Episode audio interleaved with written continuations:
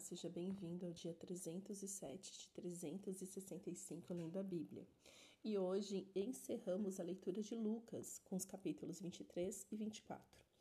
E eu quero meditar aqui no capítulo 24, que é este tão famoso, é, essa passagem dos discípulos no caminho de Emaús.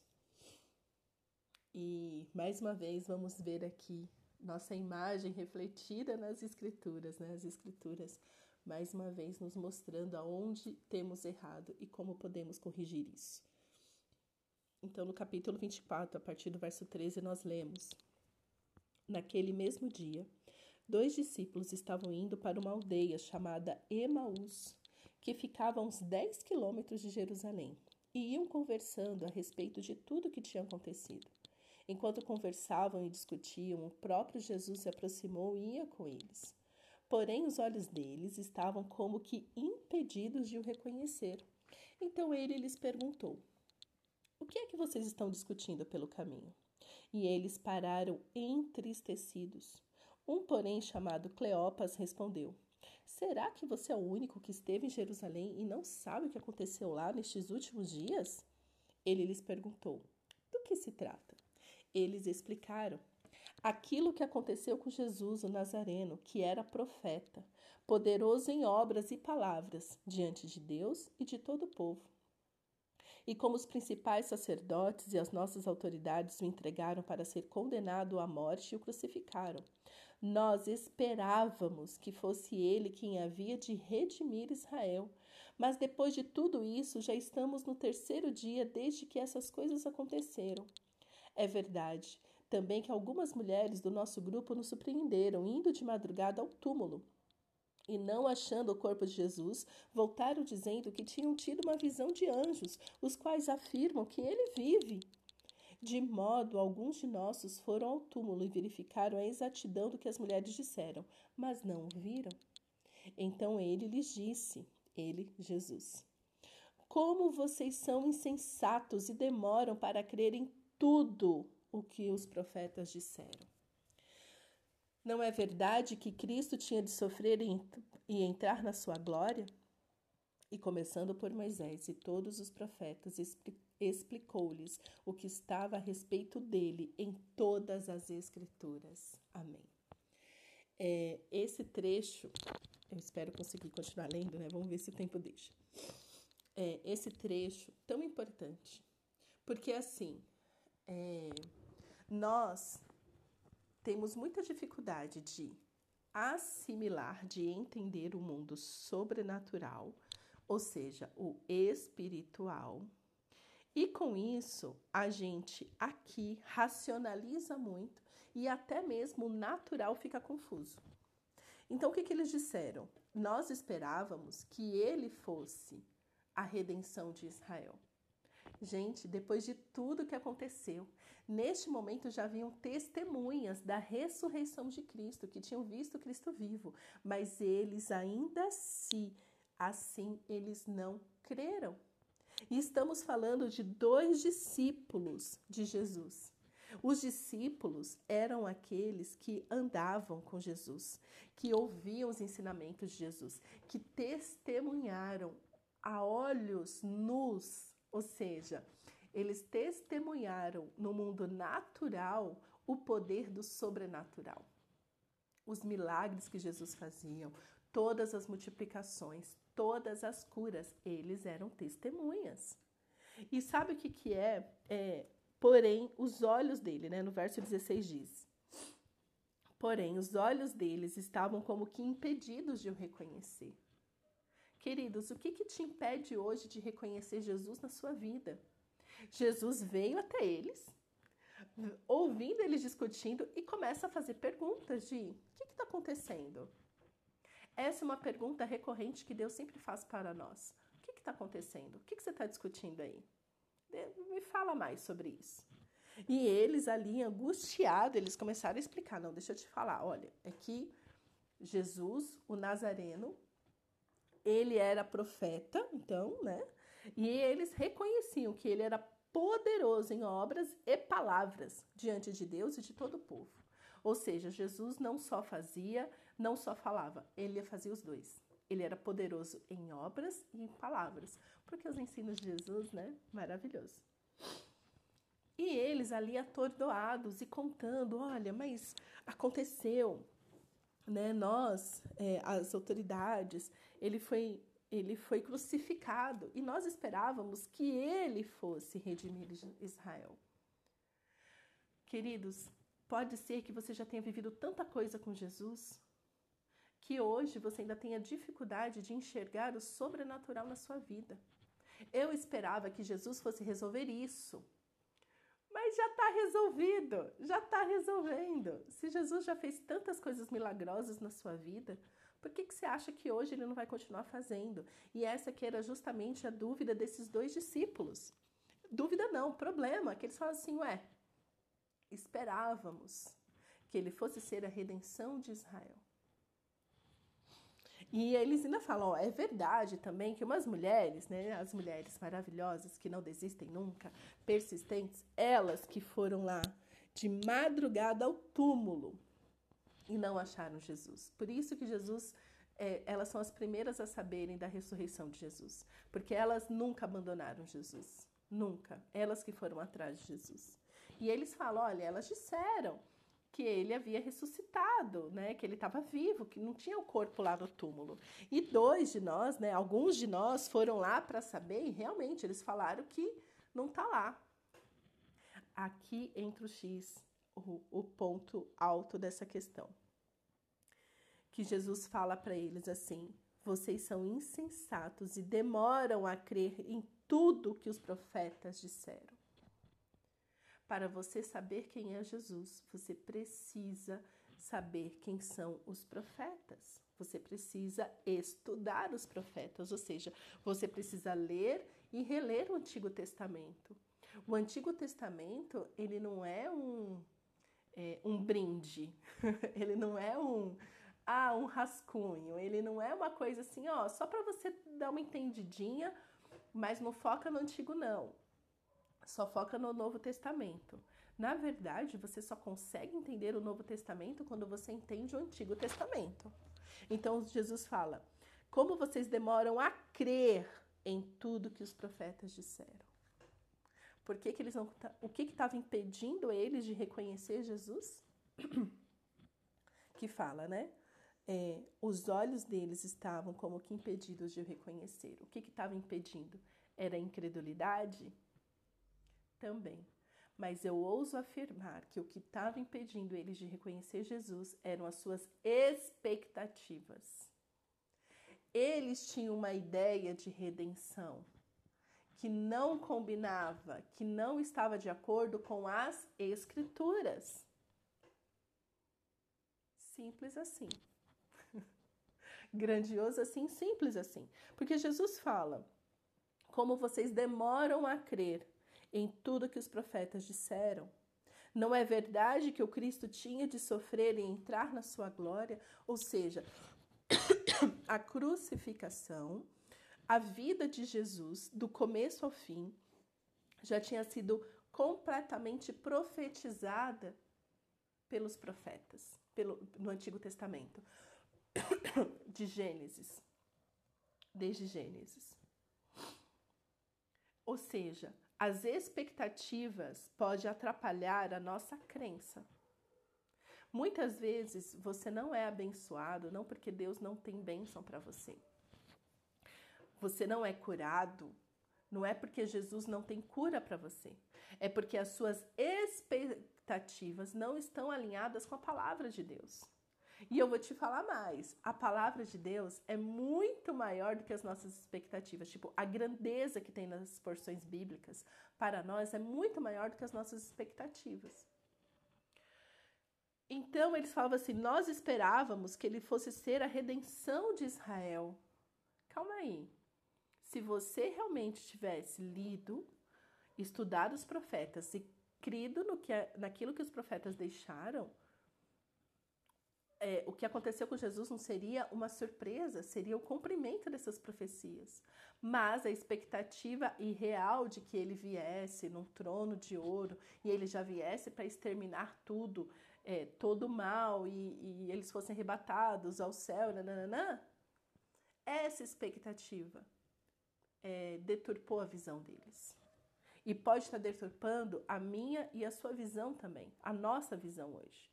Então, nós sempre temos que pensar onde estão tá as nossas expectativas. Porque Deus tem bênção para nós? Claro que tem. Jesus tem a cura para as nossas feridas? Toda a cura? Mas porque o Senhor não está te curando dentro do que da sua expectativa de cura, você está achando que ele não está fazendo nada? O que foi que o Senhor já pediu para você e você não tem feito?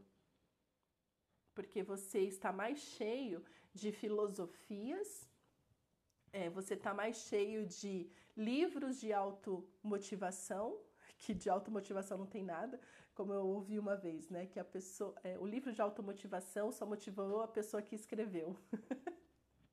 Maravilhosa definição. Mas está mais cheio de é, tradições humanas, está mais cheio de livros de automotivação e zero de palavra bíblica. Porque no verso 27, Jesus nos mostra aonde está a nossa cura e como alinhar as nossas expectativas com o reino, as nossas expectativas com o coração do Senhor, que é e começando por Moisés e todos os profetas explicou-lhes o que constava a respeito dele em todas as Escrituras. Você precisa que a sua fé seja fortalecida? Leia, desde Moisés até os profetas. Foi é, o que faltava para eles e o que falta para nós hoje é crer em tudo que os profetas disseram. É muito complicado quando você pega um estudo bíblico que fala assim, né, a, a, pessoa ali, né, cheia de boa intenção, porque é isso que o inferno tem, muita boa intenção. Olha, isso aqui já se cumpriu e tá lá. E isso aqui que Isaías falou já foi, não serve mais para os dias de hoje. E se você está acompanhando essa leitura bíblica comigo até hoje, desde o dia 1 de janeiro, se você está aqui comigo firme e forte, se tem uma coisa que a Bíblia ela é mais atual do que o jornal de amanhã. Ou seja, tudo que as palavras que está escrito na palavra de Deus é para nós hoje. A Bíblia, na verdade, é o melhor livro para você entender sobre comportamento humano, sobre relacionamento, sobre tudo. Ela explica tudo. Então, Jesus, para os seus discípulos, pessoas que andavam com ele, eles mesmo andando com Jesus, eles tinham essa dificuldade de crer em tudo que os profetas disseram, porque as expectativas deles estavam totalmente distorcida do que tava, do que tinha sido profetizado. E Jesus vem e corrige, falando: olha, para vocês verem a redenção de Israel, para vocês terem a sua cura, para vocês terem o que vocês tanto buscam, vocês precisam entender de Moisés aos profetas.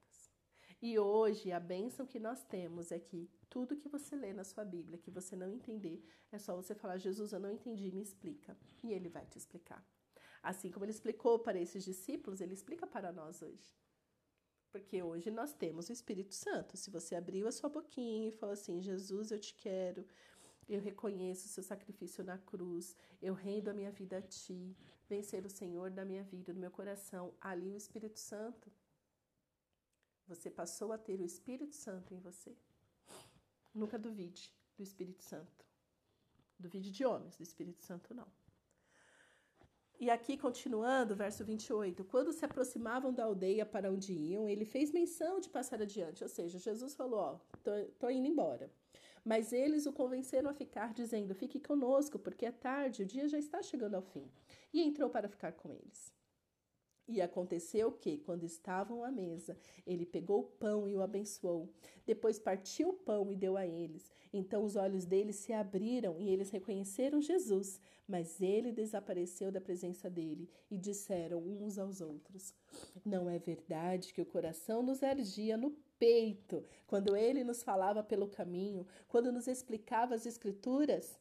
E na mesma hora, levantando-se, voltaram para Jerusalém, onde acharam reunidos os onze e outros com eles, os, os quais diziam: De fato, o Senhor ressuscitou e já apareceu a Simão. Então os dois contaram o que lhes tinha acontecido no caminho e como tinham sido reconhecido e como tinham reconhecido o Senhor no partir do pão. Mistério. É, é, essa, essa passagem, né, quando eles falam assim, não ardia o nosso coração enquanto ele nos explicava as Escrituras. É assim que você reconhece quando é o Espírito Santo ministrando ao seu coração. Nosso coração arde. Nosso coração arde e coisas muito sem sentido começam a fazer muito sentido. E antes, o que, o que antes era nebuloso agora tem luz, tem discernimento. Não deixe Jesus ir embora da sua vida, continua insistindo para ele ficar. Porque é isso que aconteceu depois que Jesus explicou. Jesus falou assim: agora eu vou embora. Eles falaram: não, tu não vai não. Fica aqui conosco. Por quê? Porque eles já tinham visto que ali, né, naquela pessoa, existe algo diferente. Nunca deixe Jesus ir embora da sua vida. Por mais que você esteja passando por um momento difícil, de incredulidade, de, de altas expectativas que não estão de acordo com a Bíblia, peça para Jesus ficar na sua vida e faça uma refeição com Jesus. Os olhos deles se abriram quando eles viram, né, Jesus fazendo aquilo de abençoar e partir o pão. Porque eles já deviam ter visto isso Jesus fazer tantas e tantas e tantas vezes. E ali os olhos deles se abriram no partir do pão, na comunhão, na mesa. Tenha momento de mesa com outras pessoas. Eram dois discípulos, não era um sozinho. Tenha momentos de mesas com pessoas que amam Jesus e parta o pão.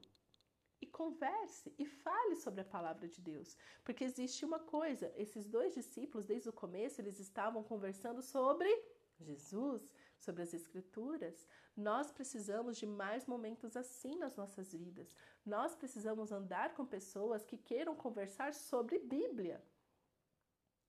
Que queira conversar sobre as escrituras para entender as escrituras. Eles estavam conversando para entender, para discernir o tempo.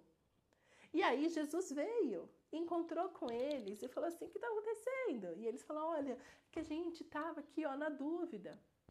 Chame Jesus para os seus debates. Eu não gosto de debate.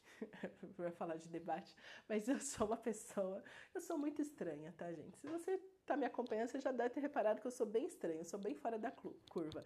Eu não gosto de debate. Ai, vamos colocar um padre, um pastor e um rabino para discutir.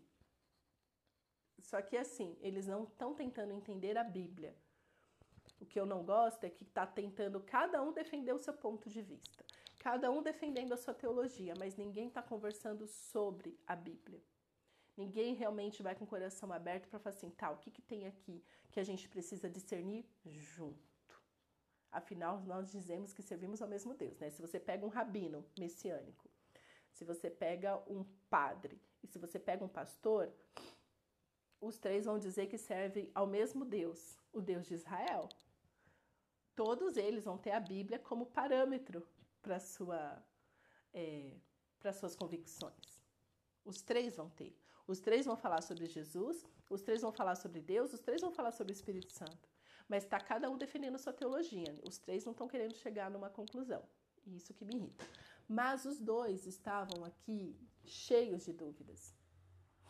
E Jesus veio até eles. E foi Jesus explicando. Então nós precisamos de mesa, de andar com pessoas que realmente busquem a Jesus para trazer clareza e não pessoas que ficam defendendo suas teologias. E muitas vezes teologias vazias, totalmente fora da Bíblia. Porque Jesus explicou sobre ele usando Bíblia. Então é muita loucura a gente querer falar sobre Jesus sem Bíblia, entender Jesus sem Bíblia. E a Bíblia toda. E os olhos dele se abriram quando Jesus partiu o pão. E depois eles pensaram: uau, é por isso que o nosso coração queimava. Era ele o tempo todo. Era ele o tempo todo. E você vai chegar a essa conclusão: que muitas coisas que ardem no seu coração é Jesus te trazendo clareza, é Jesus te explicando, é Jesus te mostrando. E vai chegar aquela hora, se é que não já chegou, que os seus olhos irão se abrir e falar: Uau, é Jesus. Isso é Jesus. E aí você não tem mais dúvidas que é ele. Que foi acontecer com esses discípulos. Eles vieram testemunhar falando assim: Nós também vimos Jesus. Ele ceou conosco. Ele está vivo. É verdade tudo sobre ele. Passamos por tudo isso para que possamos ser testemunhas que Jesus está vivo. E você é essa testemunha que quando seus olhos se abrem, você volta e testemunha outros falando é verdade. Isso é verdade sobre Jesus. Jesus cura, Jesus liberta. Eu falo sobre Jesus porque eu experimentei e ainda experimento na minha vida cura. Cura que só Jesus pode. Só Jesus tem o poder para curar a nossa alma por completo. Só Jesus cura. E que sejamos essas testemunhas nos dias de hoje. Esse Jesus que cura e que está vivo. Jesus está vivo. Amém?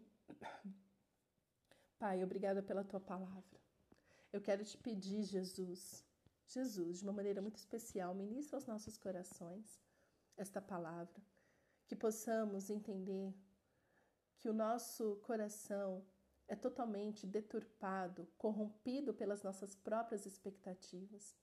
E eu quero te pedir, Jesus, vem com a tua vida, com a tua verdade, com a tua sabedoria e nos explica desde Moisés até os profetas, ao teu respeito. Alinha, Jesus, o nosso coração ao coração do Pai. Traz, Jesus, clareza na medida que lemos a tua palavra. Nos explica, Jesus, a tua verdade e abre os nossos olhos para te ver. É o que te pedimos, Jesus, em teu nome, Jesus, pelo teu poder e pela tua graça. Abre os nossos olhos para te ver. Amém.